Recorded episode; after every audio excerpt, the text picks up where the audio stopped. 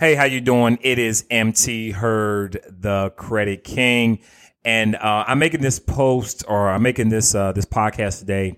It is July the third, 2021, and um, I'm doing more work to keep um, to keep my listeners and and you know my viewers, you know, because we also post this on on YouTube as well.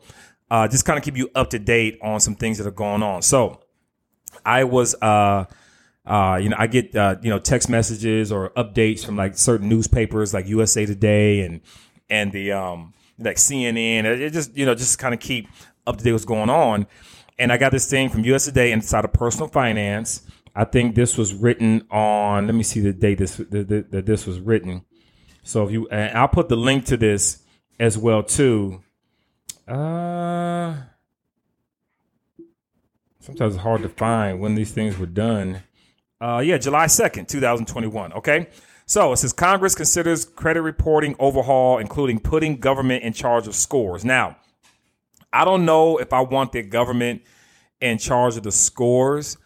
Um, I know, I know what they're talking about. You know, putting something like this in the government's hands will make it more public because right now Equifax, Experian, and TransUnion are um, they are uh, they're privately held companies, or right? They're private companies and they are for-profit companies. So, uh, and, and, before I get more into the article, um, you know, Equifax, Experian, and TransUnion, the reasons some the reasons why it's so challenging to fix your credit is because they sell bad credit information to companies that offer bad credit loans.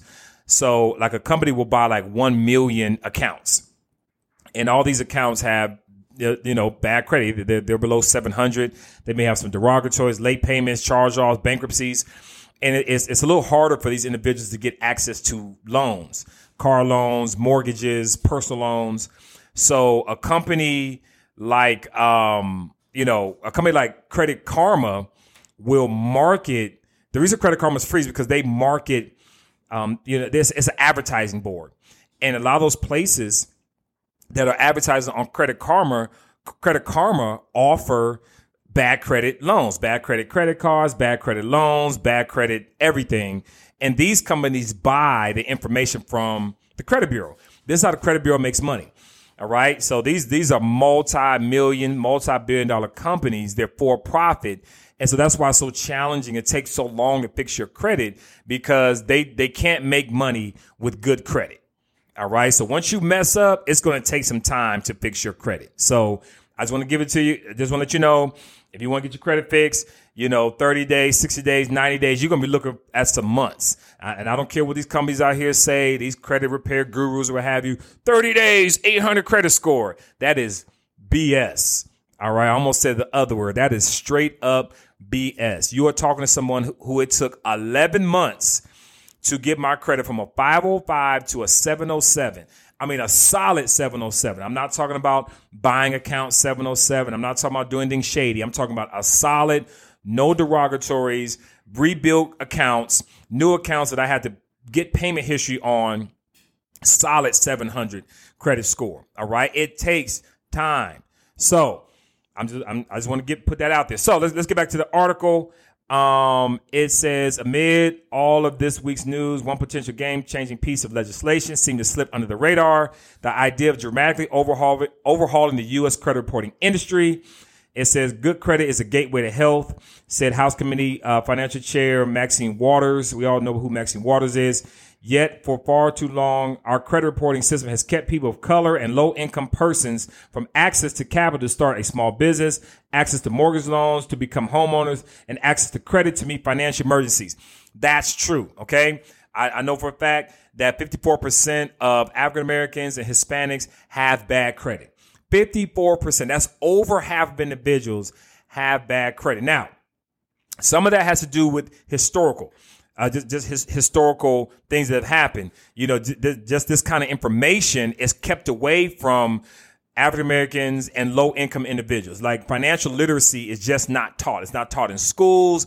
It's not, it's, you know, it's not something that's, get, who, it was not given to our parents. I know my parents weren't financially literate. My grandparents were not financially literate. My great grandparents were not financially literate because some of my great grandparents were slaves. All right. And my great great grandparents were slaves. So just, just I'm just talking about from from from MT Herd's uh, background. There was no financial literacy. It financial literacy really started with myself my brother and my sister because we were some of the first individuals to go to college and it just kind of opened up to a different world. And then I started reading different books about financial literacy. I said, well, hold on. Why don't they teach this in school? Okay. So that's where all this this came from. So my financial literacy legacy starts with myself, and I teach it to my daughters, anybody I can get my my hands on to get this information to in my family or people that I meet. That's what I'm doing this podcast. I'll make sure they get it. All right. So let me go down this article here. Um, it says, in addition to a single credit bureau idea, which I think is great, uh, Wu, which is somebody who's you know part of this, also proposed several other policies that, if implemented, could improve the financial lives of Americans struggling to improve their credit scores and financial lives. Some things is prohibiting the use of credit score information for purposes of unrelated to credit decisions. All right. This means that most employers could no longer use credit reports in their candidate screening process. That's great because a lot of people don't get jobs because they made some mistakes on their credit. Reduced amount of time, negative information remains on your credit report. Some information stays on there forever, right? And but most like seven to 10 years. Information like missed payments and collections will fall off after four years instead of seven. Bankruptcies will continue to stay on for seven years, which I think is, is crazy. Limit the reporting of medical debt. That's great.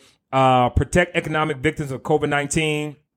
Right. A lot of people, a lot of people, a lot of my, my credit repair clients have come out of COVID 19. All right. And we, we've adjusted our prices accordingly. So, uh, I'm going to put this link in the in down description area. So click on it, read it for yourself. I think this is great.